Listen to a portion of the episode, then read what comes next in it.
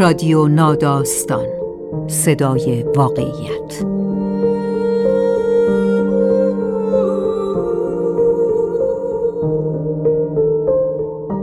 فصل دوم زندگی. راوی شاین دخت نجف زاده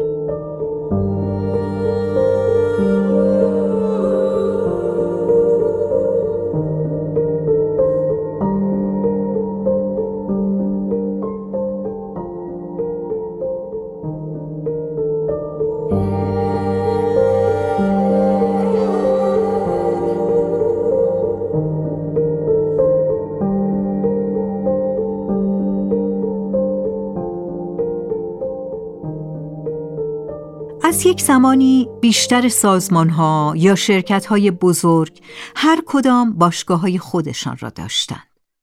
باشگاه ها محل تفریح کارگران بود و شیوه ای از شکل گذران زندگی. کارگران بیشتر حقوق ماهیانشان را همانجا خرج می کردند. بعد از تعطیلی از کار می آمدند فوتبال و بیلیارد و پینگ پونگ می زدند. فیلم و تئاتر می دیدند و شام می خوردند. این آشنایی با مظاهر تمدن جدید در زندگیشان جذاب بود. در متنی که میشنوید جعفر مدرس صادقی با یادآوری خاطرات کودکیش ما را با حال و هوای باشگاه کارگران اصفهان در دهه چهل آشنا می کند. وقتی که پدرش رئیس باشگاه بوده و رضا ارهام صدر هنرمند تناز اصفهانی معروفیت چندانی نداشته است. دو واحد تاریخ تئاتر نوشته جعفر مدرس صادقی با صدای سروش صحت. بابای من خالی زیاد میبست و منم منم زیاد می‌کرد. من قهرمان شنای اصفهان بودم. من قهرمان دوی صد متر و پرتاب نیزه اصفهان بودم. من وقتی که توی باربری کار می‌کردم ماهی هزار تومن درآمد داشتم. و علاوه بر همه اینها تئاتر اصفهان را هم می گفت من پایه گذاشتم. من به قهرمان شنا و قهرمان دو بودنش و به ماهی هزار تومن اداره باربری کاری ندارم. چون که همه اینها مال وقتی بود که هنوز به دنیا نیامده بودم. مسابقه شنا وقتی که بابای من شناگر بود به گفته خود او توی حوز چهل ستون برگزار می شد و مسابقه دوی صد متر توی حیات کالج که تازه اسمش رو گذاشته بودن دبیرستان ادب و ماهی هزار تومن اداره باربری هم مال زمان جنگ بود و وقتی که متفقین در اصفهان مستقر شده بودند و باربری دست آمریکایی ها بود و بارنامه نوشتن علاوه بر حقوق ماهیانه یک عالم مداخل اضافی داشت. من به هیچ کدام از قصه هایی که تعریف می کرد کاری ندارم.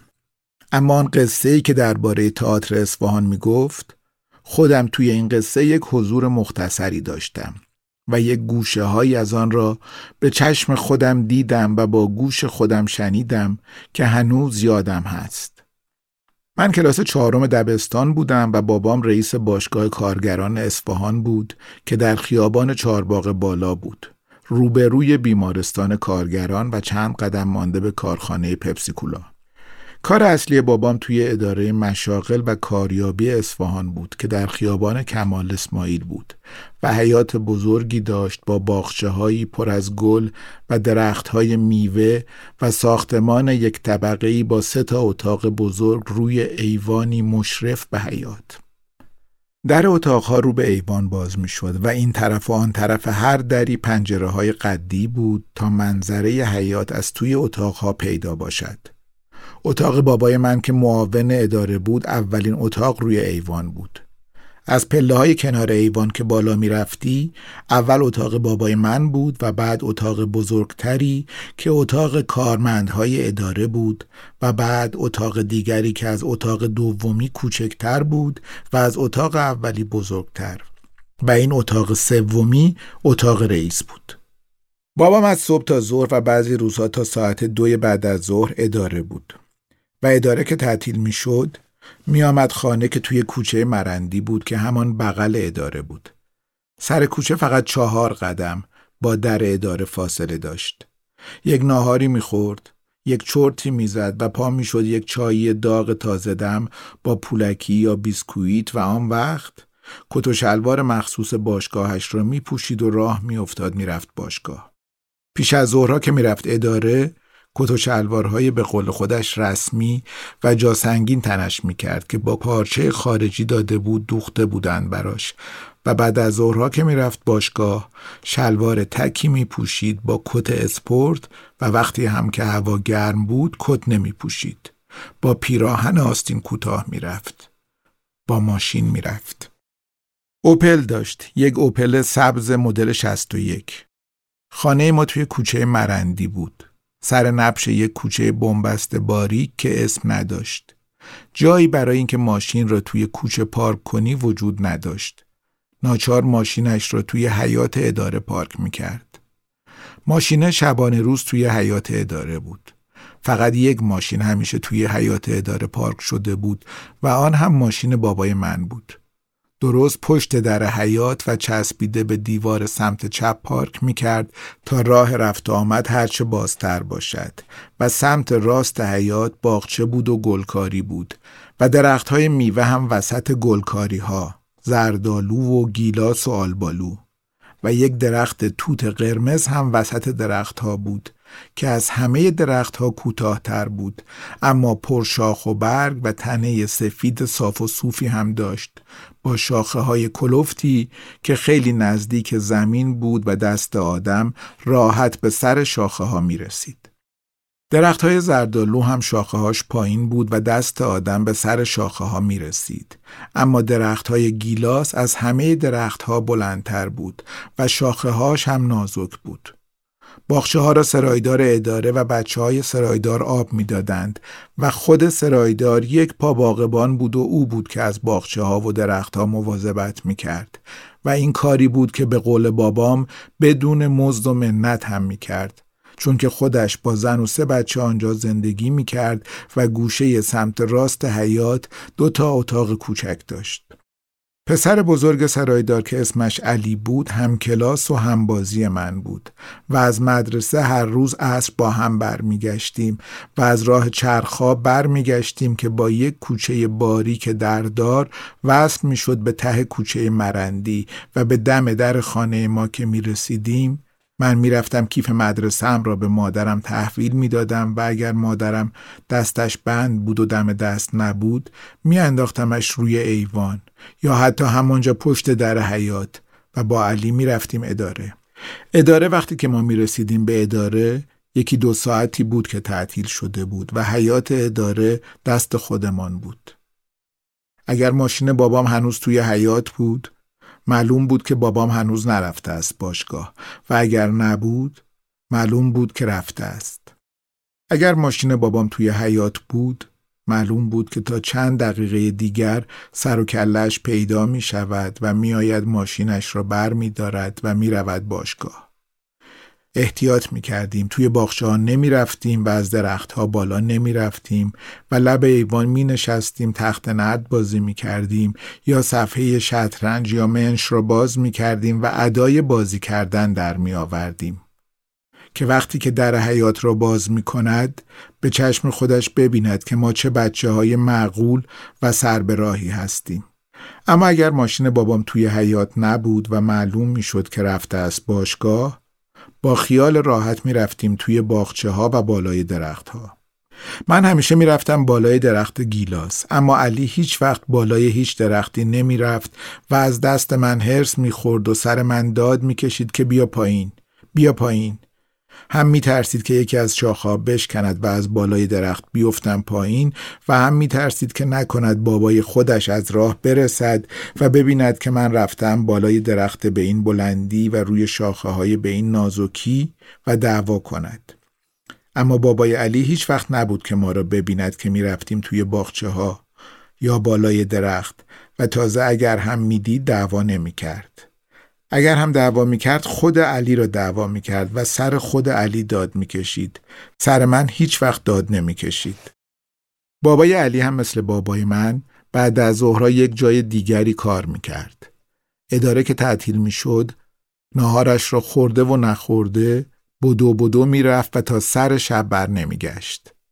وقتی که می‌رفت من و علی هنوز از مدرسه بر نگشته بودیم و وقتی هم که برمیگشت هوا تاریک شده بود و من رفته بودم خانه خودمان که تا قبل از اینکه بابام از باشگاه برمیگردد خانه باشم.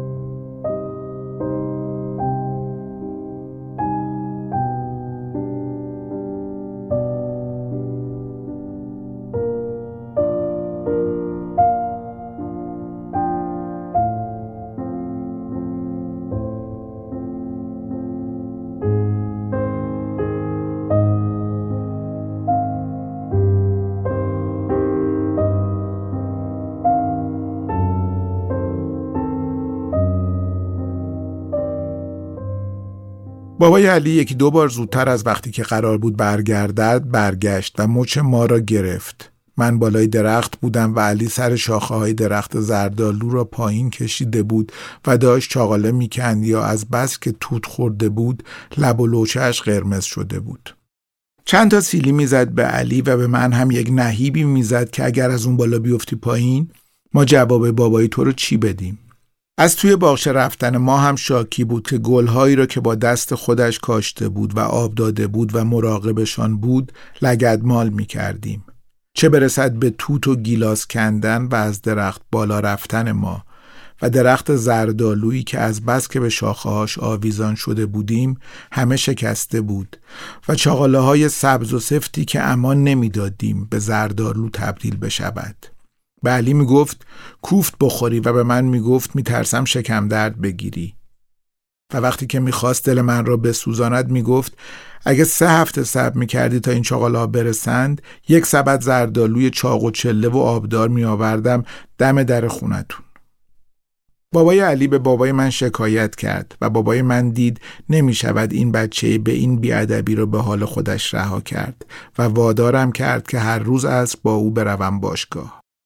کیف مدرسم را هم با خودم می بردم و مشقهای خودم را هم همونجا توی اتاق بابام در باشگاه می نوشتم و درسهای فردام را هم همونجا توی اتاق بابام یا توی راهروها و محوطه باشگاه حاضر می کردم.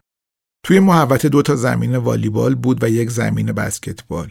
ورودی ساختمان باشگاه که ساختمان بزرگ تازه سازی بود با نمای آجوری سه چهار تا پله می‌خورد می‌رفت بالا و در اتاق بابام همان دم در سرسرای ورودی بود سمت چپ. سرسرای ورودی می‌خورد به یک راهرو دراز پت و پهن که سه تا میز پینگ پونگ گذاشته بودند توش با فاصله با هم و با فاصله از دیوارهای دو طرف که اگر در آن واحد سر هر سه تا میز بازی می‌کردند نه بازیکنها به هم میخوردند و نه تماشاچی هایی که به دیوارهای دو طرف راهرو تکیه داده بودند راه رفت و آمد را میبستند.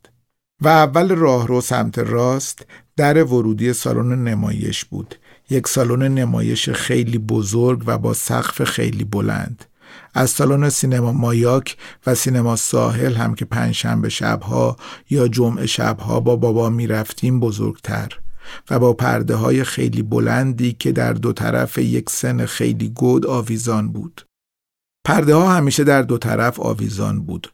با تناب بسته بودندشان به دیوارهای دو طرف و توی هیچ مراسمی ندیده بودم پرده ها تکانی بخورند و هر روز یک مراسمی برگزار می شد.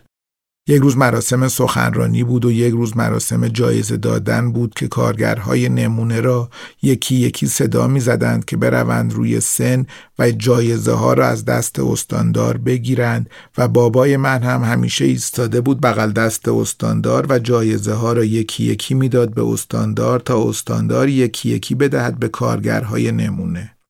و یک روز بچه های فلان کودکستان و فلان دبستان دوتا دوتا و ستا ستا و به ترتیب و با لباس های عین همی که مونه می‌زد با هم می‌رفتند روی سن و ردیف ردیف صف میکشیدند و سرودهای دست جمعی اجرا می‌کردند و یک روز در میان فیلم مستند نمایش می‌دادند. هر مراسمی که برگزار می‌شد و هر برنامه‌ای که بود نصف بیشتر سالن همیشه خالی بود و بعضی وقتها فقط همان چند ردیف اول پر می‌شد. فیلم مستند که نمایش می‌دادند تماشاچی بیشتر بود و فیلم ها همه تکراری بود و درباره انقلاب سفید بود و اصلاحات ارزی و احداث کارخانه های صنعتی و خوشحالی و خوشبختی کارگر و دهقان و پیشور و مصاحبه های طولانی با وزرا و نخست وزیر و یکی دو بار هم با خود شاه اما سالن هیچ وقت ندیده بودم پر باشد یا حتی نیمه پر باشد همیشه نصف بیشتر سالن خالی بود و گاهی فقط همان چند ردیف اول پر می شد. فقط یک بار سالن نمایش پر پر شد و پرده ها را باز کردند و کشیدند جلو و سن با پرده هایی که آمد جلو بسته شد و با پرده هایی که رفت عقب باز شد. و وقتی که یک ساعتی پیش از اولین اجرا پرده ها را از دو طرف باز کردند و آزاد کردند تا بکشند جلو یک عالم خاک از پرده ها بلند شد و یک ساعت پیش از شروع نمایش در سالن هنوز بسته بود و یک نفر هم توی سالن نبود. فقط من بودم که نشسته بودم ردیف جلوی جلو. بابام رئیس باشگاه بود و هیچ کس کاری به کار من نداشت و یک ساعت زودتر آمده بودم توی سالن که جا بگیرم و روی یکی از سندلی های ردیف جلو نشسته بودم که شماره نداشت. ردیف جلو مخصوص مقامات بود و شماره نداشت. من مقامات نبودم. فقط بابام رئیس باشگاه بود.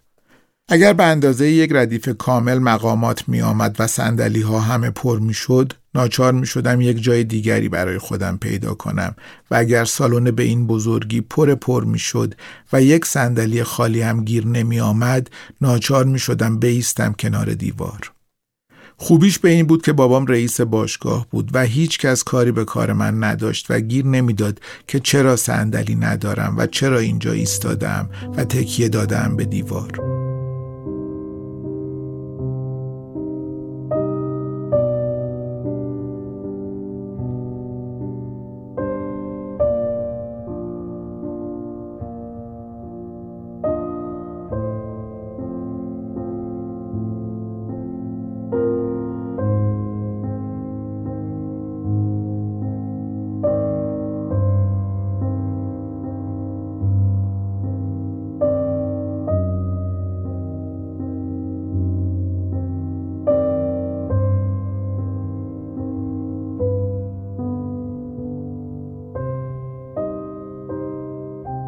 روزی که ارهام آمد با بابام حرف بزند من توی اتاق بابام بودم و داشتم مشق می نوشتم. نصف حواسم به مشق نوشتنم بود و نصف حواسم به حرف زدن آن دوتا. سرم را از روی دفترم بلند نکردم و کماکان داشتم ادامه می‌دادم اما همینقدر فهمیدم که این بابایی که دارد با بابام حرف می‌زند سالهای سال است که توی تئاتر اصفهان که در دروازه دولت بود و تئاتر سپاهان که مال پسر عموی خودش بود کار می‌کرده و حالا تصمیم گرفتن تئاتر سپاهان را تبدیل کنند به سینما و او که دیوانه تئاتر است با پسرمو و با همه دوستای سابقش که دارند یکی یکی می‌روند توی کار سینما قهر کرده و می‌خواهد به کار تئاتر ادامه بدهد. و یک نمایش حاضر و آماده هم دارد به اسم دیوانه که می‌خواهد آن را با چند نفر از دوستان تازهش ببرد روی صحنه و سالن‌های زیادی را توی این شهر دیده است و هیچ کدام از آنها چنگی به دلش نمی‌زند و همین دیروز آمده است. سالن باشگاه را دیده است و خیلی خوشش آمده است و حالا می‌خواهد ببیند که اگر بشود گروه جدیدش را بردارد بیاید اینجا و این نمایش جدیدش را توی این سالن اجرا کند.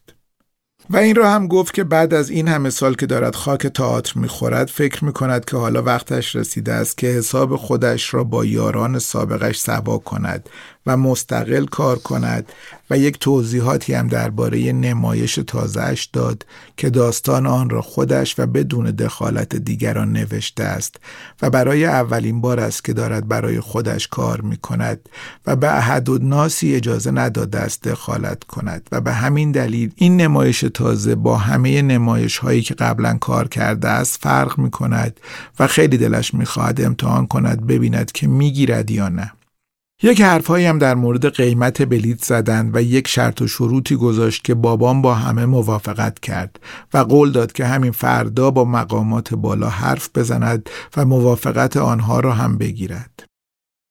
دو روز بعد دیدم پارچه بزرگی زدن دم در باشگاه که اعلام می کرد نمایش دیوانه به زودی در باشگاه کارگران. و دو روز بعد پارچه بزرگتری با حروف رنگی و اسم ارهام با حروفی بزرگتر از اسم نمایش و تاریخ شروع نمایش هم از پس فردا. چند تا اسم دیگر هم با حروف خیلی ریز زیر عنوان نمایش بود که از دور خوانده نمی‌شد. ارهام گفته بود نمایش آماده است و تمرین لازم نیست. گروه ارهام فقط یک روز پیش از اجرا یک تمرین مختصر کردند تا حال و هوای سالن دستشان بیاید. این تمرین یک روزه هم فقط به خاطر اعضای گروه و بازیگرهای دیگر بود وگرنه خود ارهام تمرین لازم نداشت. ارهام همیشه و در هر لحظه آماده بود برود روی صحنه و هر وقت که می‌رفت و در همه لحظات به اوضاع کاملا مسلط بود و از پس نقشی که داشت به خوبی برمی آمد. من سر تمرین نبودم. این تمرین یک روزه پیش از ظهر بود اما از اولین شب اجرا تا دو هفته بعد هر شب بودم.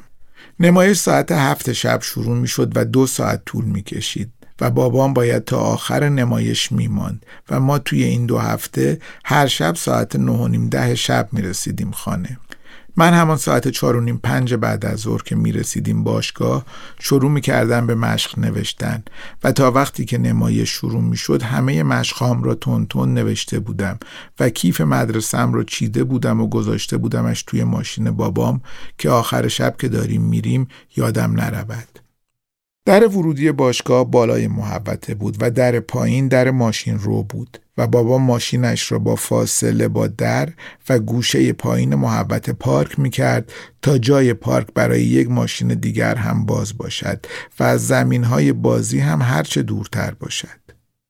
یک شب که داشتم می‌رفتم به طرف ماشین بابام چشمم افتاد به جمعیت انبوهی که توی پیاده روی پشت نرده های باشگاه توی سر و کله هم می‌زدند. کیفم رو گذاشتم توی ماشین و دوان دوان خودم رو رساندم به نرده ها که ببینم چه خبر شده. یک نفر وسط جمعیت بود که معلوم نبود کی بود و جماعتی که توی پیاده رو بودند از همه طرف هجوم می آوردند و سعی می کردند خودشان را به او برسانند. وحشت کردم. فکر کردم شاید دزد گرفتند. رفتم روی سکوی پایین نرده ها. چیزی پیدا نبود. از خود نرده ها رفتم بالا و خودم را رساندم به بالای بالای نرده ها و تازه چشمم افتاد به آن که آن وسط گیر افتاده بود.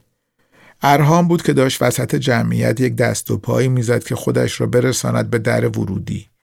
صف بلیت هم به هم خورده بود و تازه یک دعوا هم توی صف را افتاده بود و چند نفر داشتن سر آنهایی که توی این شلوغی زرنگی کرده بودند و خودشان را چپانده بودند توی صف داد می‌زدند. های دم در و پاسبانی که از همان اولین شب اجرا دم گیشه بود به هر زحمتی بود ارهام را از دست جمعیت خلاص کردند و راهی برای او پیدا کردند تا خودش را برساند به در. وقتی که آمد توی محوته و در ورودی را پشت سرش بستند دست راستش از توی آستین کت آمده بود بیرون و کراواتش باز شده بود و روی پاهاش بند نبود. یکی از نگهبانها زیر بغلش را گرفت و تا دم پله های ورودی ساختمان همراه او رفت. این ابراز احساسات شدید مال فقط یک هفته بعد از اولین شب اجرای نمایش بود.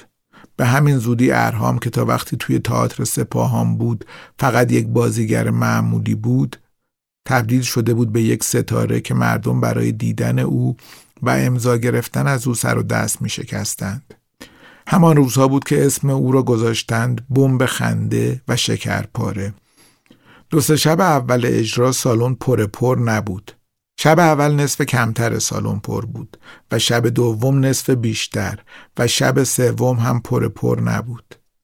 اما از شب چهارم اجرا سالن پر پر بود.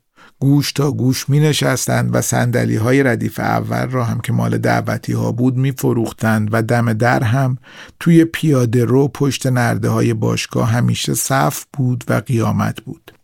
از ساعت دوی بعد از ظهر و شاید هم زودتر صف می بستند و گیشه تازه از ساعت پنج باز می شد.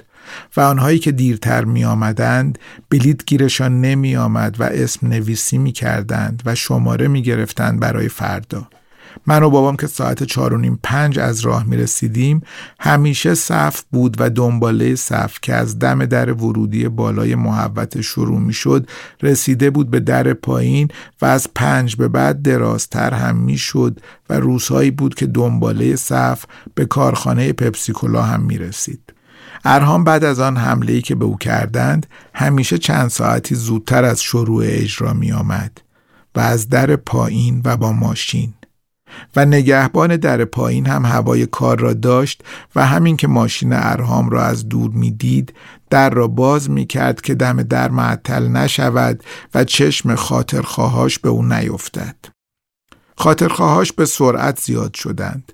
لابد هر که می آمد نمایش را تماشا می کرد می رفت به همه دوستها و آشناها و قوم و خیشها و در و همسایه خبر می‌داد و شاید هم خیلی از تماشاچی ها دوباره و سه باره و چهار باره می آمدند نمایش را تماشا می کردند. مثل خود من که تا دو هفته هر روز پشت سر هم نمایش را تماشا کردم و آخ نگفتم. فقط همان سه چهار شب اول بود که روی صندلی می نشستم و همان ردیف اول که مال دعوتی ها بود و فروشی نبود. اما از شب پنجم که سالن پر پر شد و صندلی های ردیف اول را هم فروختند یک گوشه می ایستادم به تماشا و دو ساعت تکیه می دادم به دیوار تا نمایشی را که چهار شب بود و پنج شب بود و شش شب بود تماشا کرده بودم تماشا کنم و دست خودم نبود هر جای نمایش که دفعه پیش و دفعه های پیش خندیده بودم دوباره می خندیدم و از خنده ریسه می رفتم. کاری به کار اتفاقی که داشت روی صحنه می افتاد نداشتم. تماشاچی های دیگر هم مثل خود من. هیچ کس کاری به کار داستان نمایش نداشت. این خود ارهام بود که آدم را به خنده میانداخت. لازم نبود کاری بکند یا حرفی بزند. همین که می آمد روی صحنه و پیش از اینکه حرفی بزند یا کاری بکند همه می زدن زیر خنده و برای همین بود که همیشه با تأخیر می آمد روی صحنه. همیشه بعد از اینکه ده دوازده دقیقه یا حتی 20 دقیقه از شروع نمایش میگذشت سر و کله او پیدا می‌شد. تماشاچی از اول نمایش دل توی دلشان نبود که کی میآید روی صحنه. همگی دل توی دلمان نبود و دقیقه شماری می کردیم و همین که می آمد پیش از اینکه هر کاری بکند و هر حرفی بزند همه می زدن زیر خنده.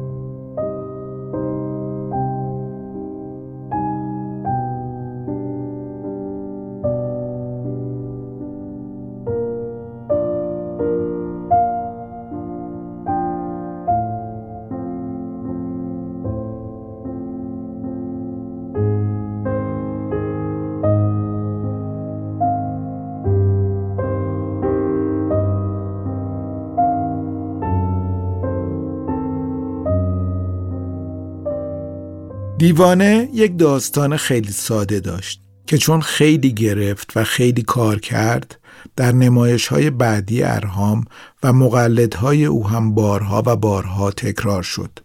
همه چی در خانه حاجی پولداری اتفاق می افتاد که دختر خیلی خوشگلی داشت و این دختر دو تا خاطرخواه و کشته مرده داشت. یکی مردی که 20 سال از دختر حاجی بزرگتر است و وابسته است به یک خانواده سرشناس و پولدار و پدرش هم از هم دوره های حاجی بوده و با هم یارقار بوده اند و دیگری پسر آسمان جل و بی خانواده ای که آه ندارد که با ناله صدا کند. اما جوان است و خوش تیپ و بزن بهادر.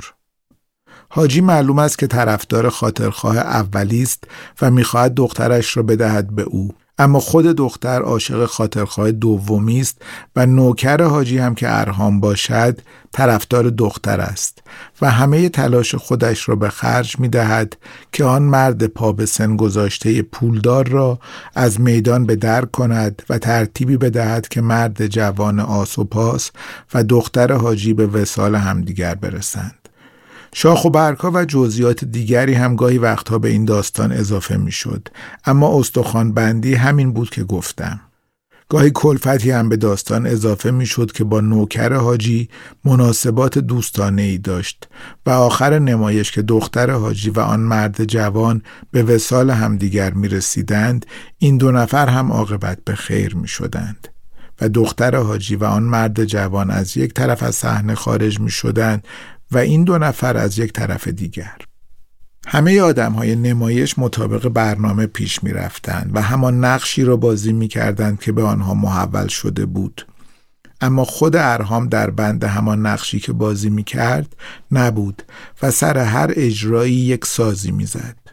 نوکر حاجی همان نوکر حاجی دیشب و پریشب بود و می‌خواست دختر حاجی و خاطرخواه جوانش را به وسال همدیگر برساند اما هر شب به یک طریقی هر شب یک کلک تازه جور می کرد و یک حرفهای تازه می زد و با شیرین کاری های خودش خود بازیگرهایی را هم که روی سن بودند قافل گیر می کرد. بازیگرها دست پاچه می شدند و دیالوگ های دیشب و پریشب یادشان می رفت و نمی دانستند چه کار کنند. یک لحظه خیال می کردی رشته از دست همه و حتی خود ارهام هم در رفته است اما خود ارهام خیالش راحت بود. تسلط داشت بازی را جمع می کرد و به هر ترتیبی بود به بازیگری که در مقابلش بود حالی می کرد که چه جوری باید عمل کند و چه جوابی باید به او بدهد یک جواب تازه از دهان بازیگری که می‌خواست فقط نقش خودش را بازی کند بیرون می‌کشید. و این وسط تماشاچی یک لحظه هم خیال نمی‌کرد که اختلالی پیش آمده باشد. مگر تماشاچی پیگیری که اجرای دیشب و پریشب را هم دیده باشد. هم دیده باشد و هم جزئیات ماجرا یادش مانده باشد. من سه چهارشب اول فقط میخندیدم و کاری به جزئیات ماجرا نداشتم. اما از شب چهارم و پنجم بود که رفتم توی جزئیات ماجرا و تفاوت اجرا. از همان اول اجرا منتظر بودم ببینم حالا ارهام چه شیرین کاری تازه می کند و چه حرف تازه می زند و دل توی دلم نبود که ببینم امشب می‌خواهد چه کلکی سوار کند. شبهایی که سر حال تر بود شیرین کاری های بیشتری می کرد و حرف های تازه تری می زد و گریز هایی که می زد طولانی تر بود. آن شبی که دم در باشگاه ریخته بودن سر او که امضا بگیرند گریز چندانی نزد. یک شبهایی بود که می‌زد به صحرای کربلا و از آب و هوا حرف می‌زد و از تاکسی و اتوبوس و از گرانی گوشت و مرغ و سیب و گلابی و از موهای بلند پسرها و دامنهای کوتاه دخترها و نسبت معکوس این دوتا با هم و یک چیزهایی می‌گفت که هیچ ربطی به نمایش نداشت.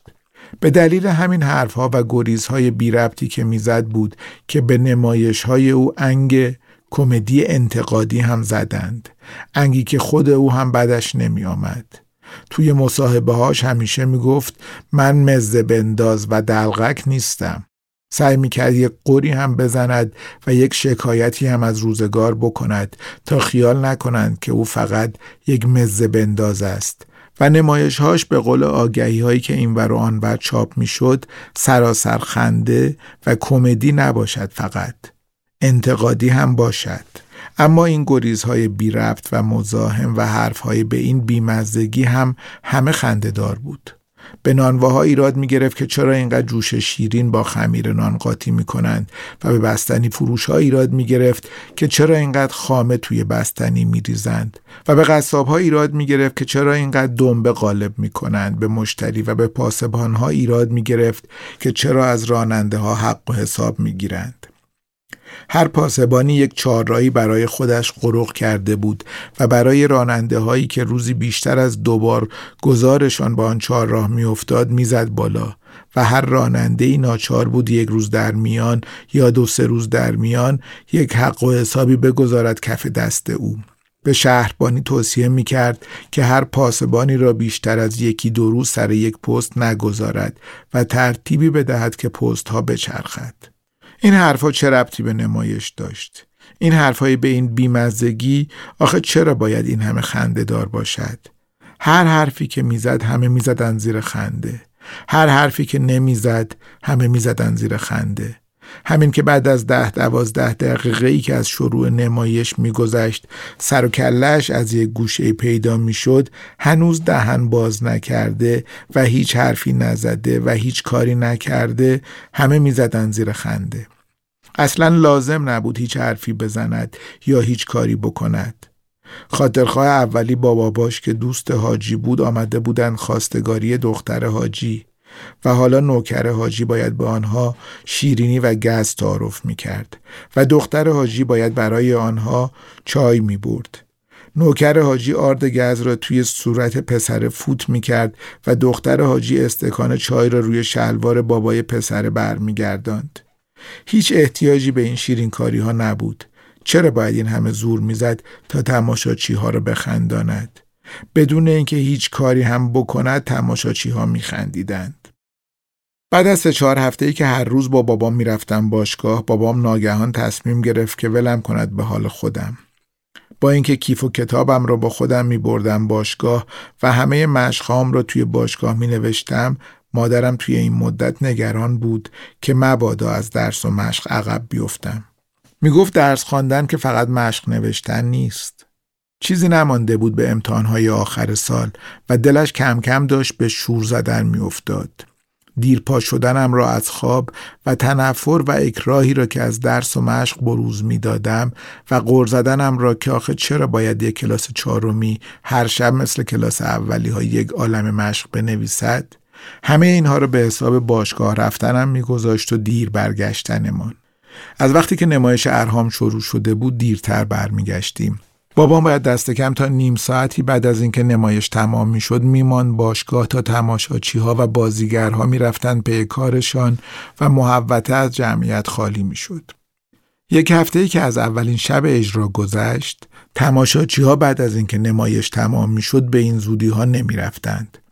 صبر می‌کردند تا بازیگرها از پشت صحنه بیایند بیرون و بیشتر به خاطر خود ارهام تا او را ببینند و امضا بگیرند و عکس بگیرند و محوته به این زودی ها خلوت نمی‌شد.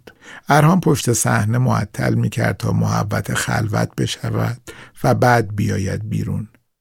اما همیشه یک دسته از تماشاچی های سمج همانجا جلوی ساختمان یا دم در ورودی محبت پا به پا می کردند و صبر می کردند تا ارهام بیاید بیرون و این قائله بعضی شبها تا ده ده و نیم ادامه پیدا می کرد و ما ساعت یازده شب می رسیدیم خانه.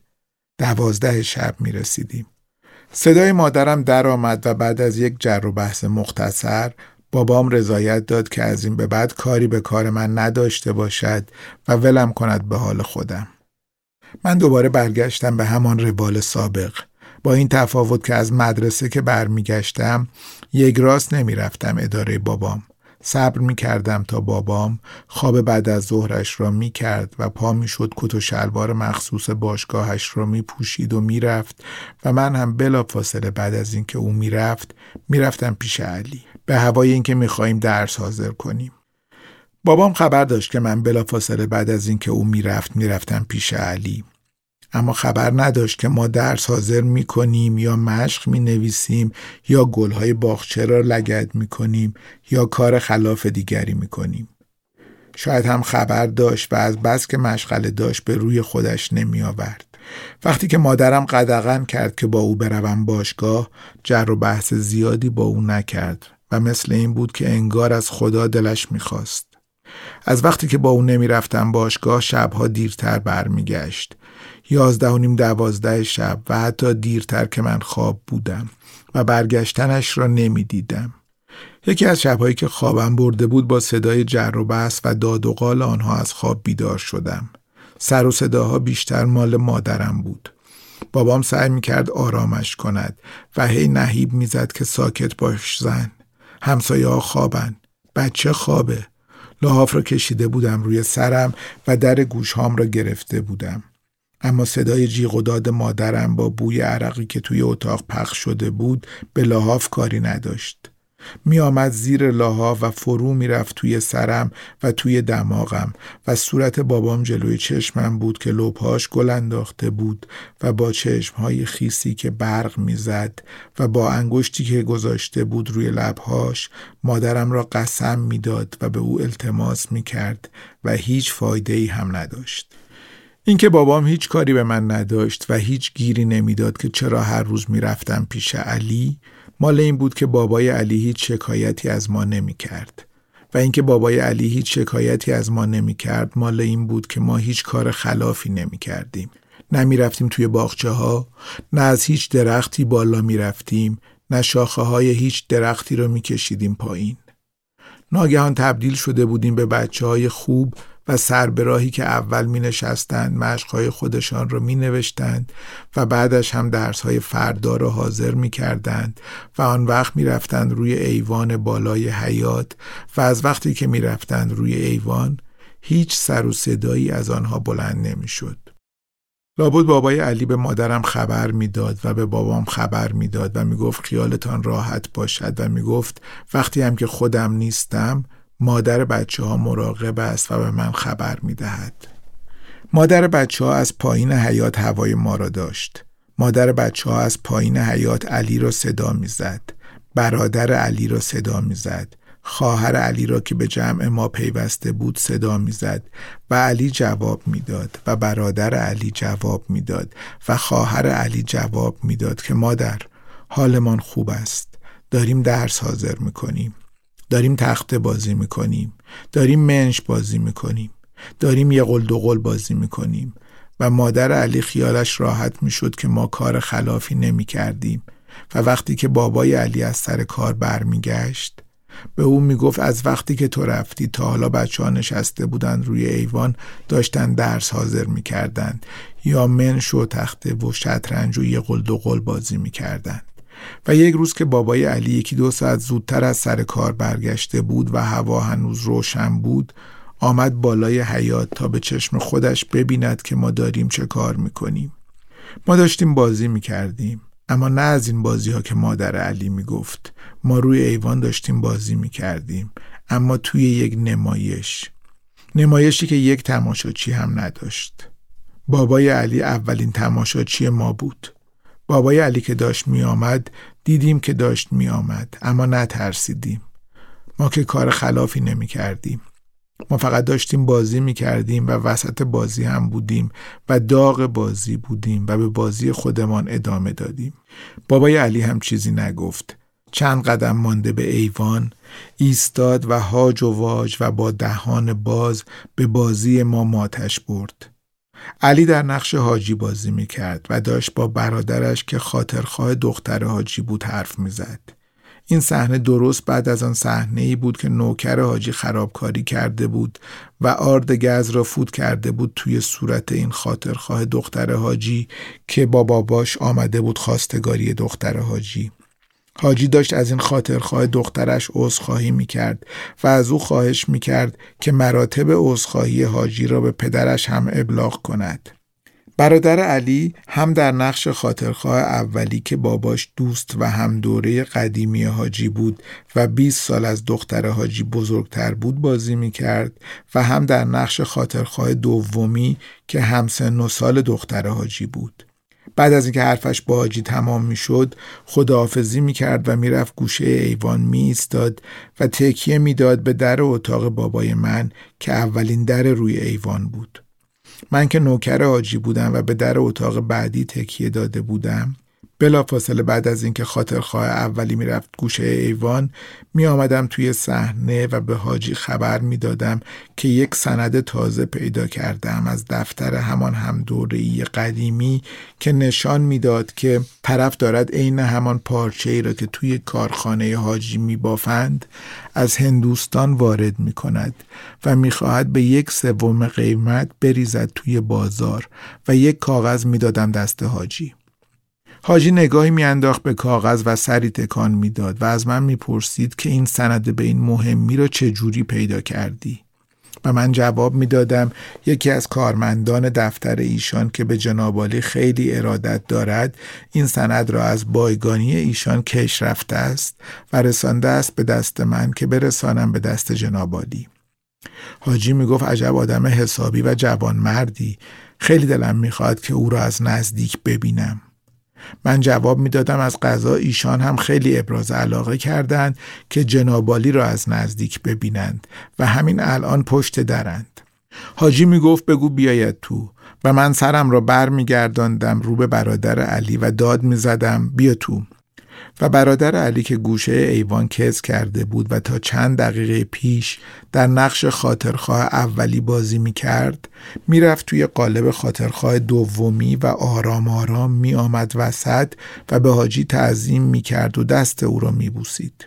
حاجی می گفت آفرین به تو پسر خوب برادر علی شروع می کرد به ایراد یک سخنرانی مفصل که من با اینکه سالهاست توی دفتر این دوست جنابالی کار می کنم از دست ایشان بسیار دلخورم چون که دارم به چشم خودم می بینم که با این پارچه های به این ارزانی که دارد از هند و پاکستان وارد می کند چه خسارتی دارد به بنیاد تولیدات ملی ما می زند و عین خیالش هم نیست که دارد چه بلایی سر این مملکت می آورد و فقط توی این فکر است که جیب خودش را پر کند.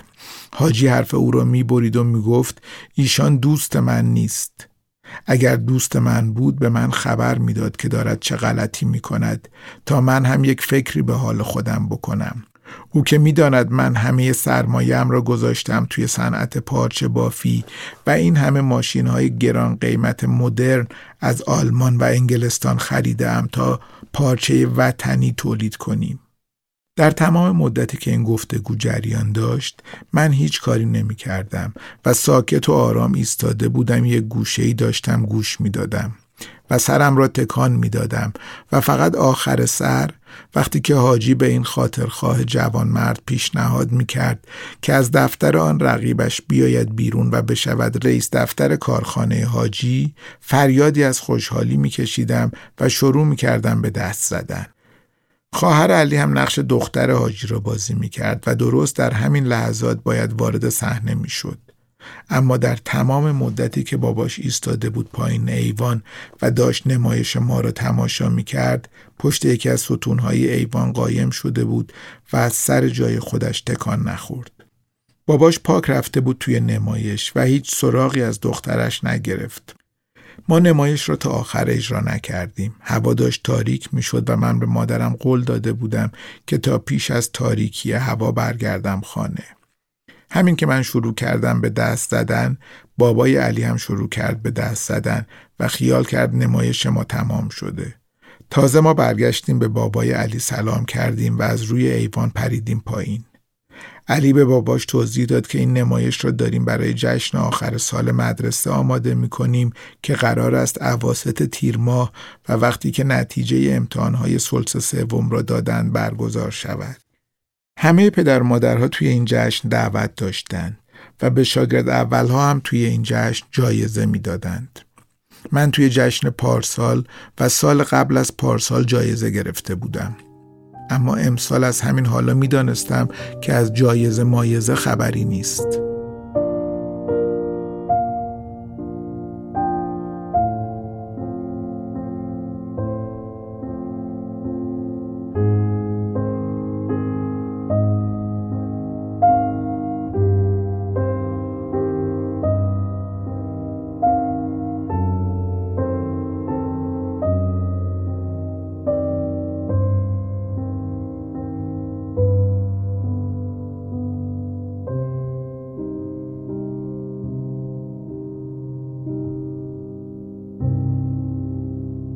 مادرم حق داشت نگران باشگاه رفتن من باشد.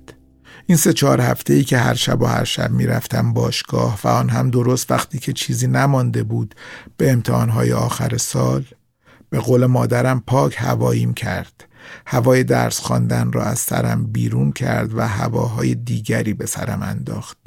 و بعدش هم که بابام شبها دیر می آمد و هر شب با مادرم جر و بحث می کردند.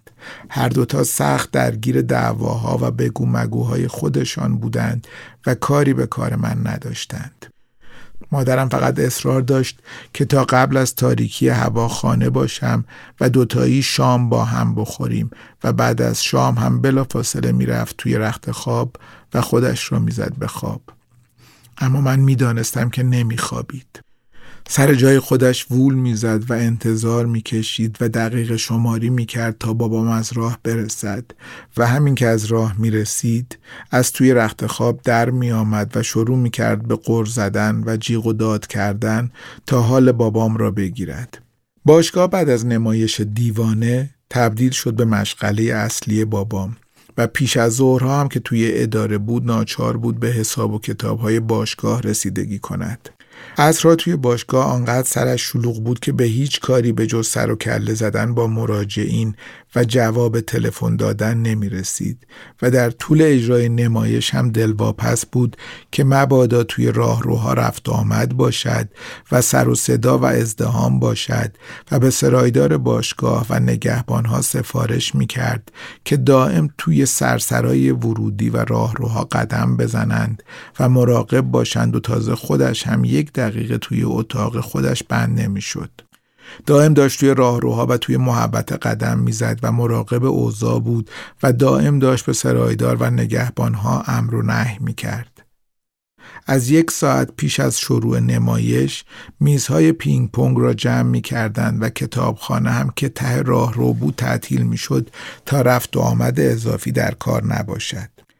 رستوران که بعد از اتاق بابام و سمت چپ سرسرای ورودی بود تازه اول شب باز می شد.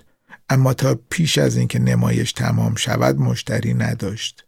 تازه از وقتی که نمایش تمام می شد مشتری ها می ریختند. خود ارهام و بازیگرهای دیگر نمایش بعد از اجرا به سرعت جیم می شدند و هیچ وقت توی رستوران شام نمی خوردند.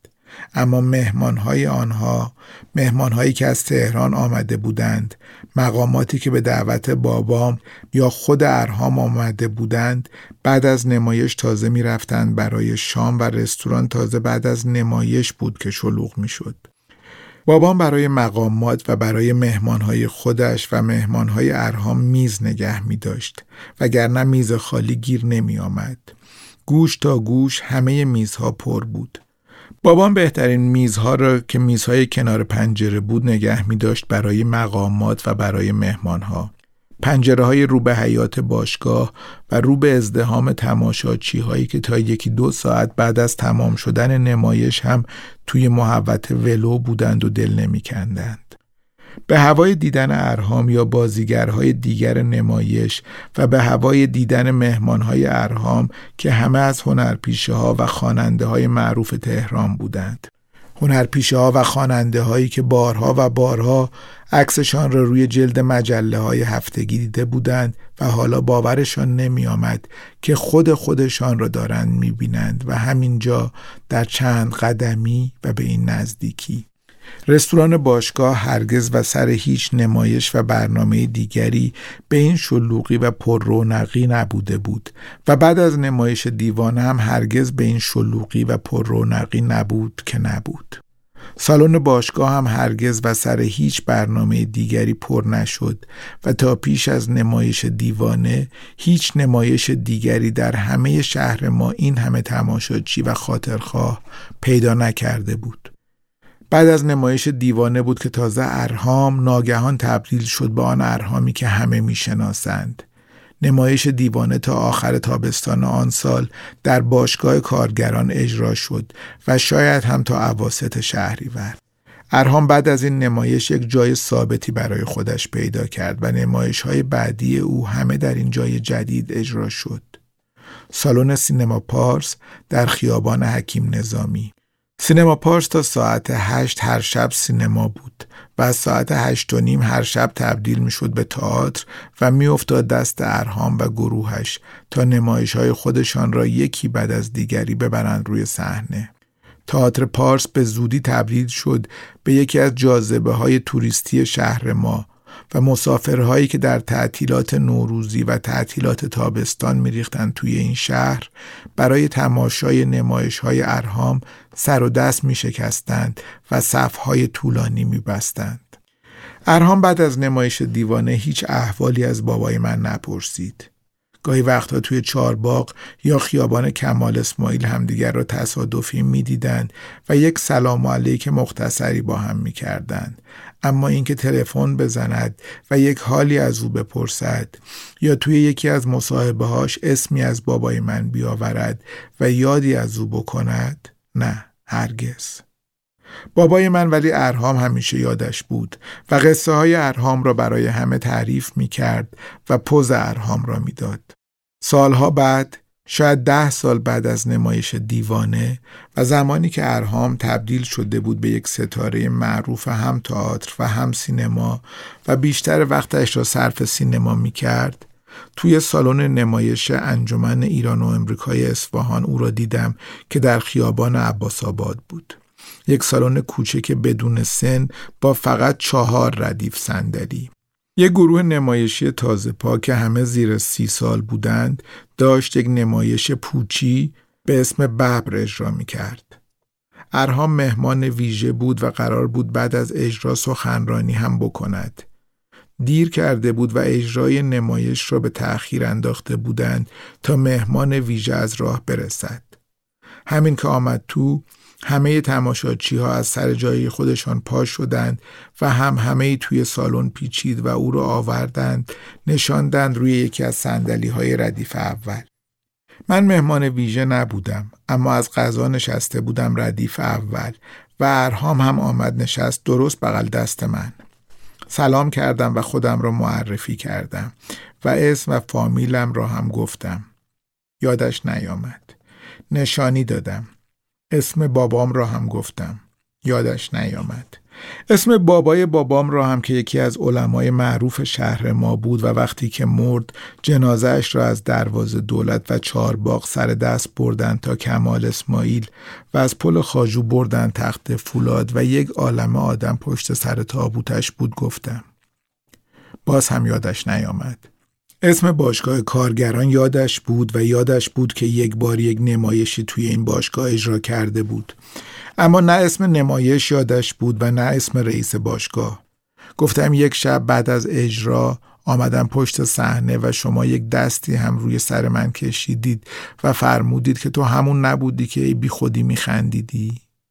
یادش نیامد. اینکه ای بی خودی میخندیدم را حتی به بابام هم گفت. دست من را گرفت و با هم از پشت صحنه آمدیم بیرون و بابام ایستاده بود روبروی در ورودی ساختمان و وقتی که از دور ما را دید جا خورد. باورش نمی آمد که این منم که ارهام دستم را گرفته است. ارهام به بابام که رسید رو کرد به بابام و گفت این بچه تو هی بی خودی می خنده. بابام گیجوویج بود و هنوز نمی‌دانست که منظور ارهام چی بود. ارهام گفت من از اون بالا حواسم هست. من حواسم به همه جا هست. تماشاچی ها را هم زیر نظر دارم. بابام رو کرد به من و پرسید بگو ببینم. کی گفت بری پشت صحنه؟ خیال می‌کرد ارهام به این دلیل از دست من شاکی است که رفتم پشت صحنه. ارهام مجبور شد توضیح بدهد. گفت این بچه هر شب همه جا هست. من از اون بالا میبینمش. هر شب از یک گوشه سر و کله این بچه پیدا میشه و هی بی خودی میخنده. من نمی‌دونم به چی میخنده. یه جاهایی هم میخنده که اصلا خنده دار نیست. بابام آمد بزند توی گوش من. ارهام دستش رو گرفت. گفت چرا می‌زنی؟ بابام گفت این بچه روش خیلی زیاد شده. امتحاناش هم داره شروع میشه. دلا شد و انگشت اشارهش رو رو به من گرفت که از فردا باید بمونی خونه و درس بخونی. ارهام نوچ نوچی کرد و گفت این بچه رو خدا زده. تو چرا می‌زنی؟ دست من را گذاشت توی دست بابام و گفت این بچه را سپردم دست شما. این بچه تاعت سرش نمیشه. این بچه فقط باید درس بخونه. ای بچه تو بیچاره شدی. تو بدبخت شدی. تو محکوم شدی به تحصیلات. تو باید درس بخونی. تو باید ادب بشی.